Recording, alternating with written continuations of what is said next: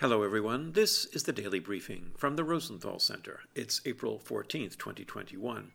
In the news today, the defense in the George Floyd murder trial in Minneapolis is presenting its case and it's focusing on Floyd's drug use. That's not surprising, addiction professionals say.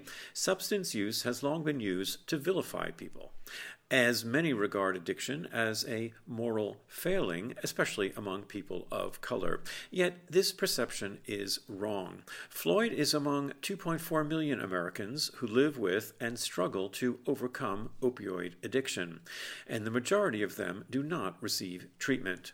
As we see in the Floyd trial, the stigma of addiction continues to be a strong force in our society.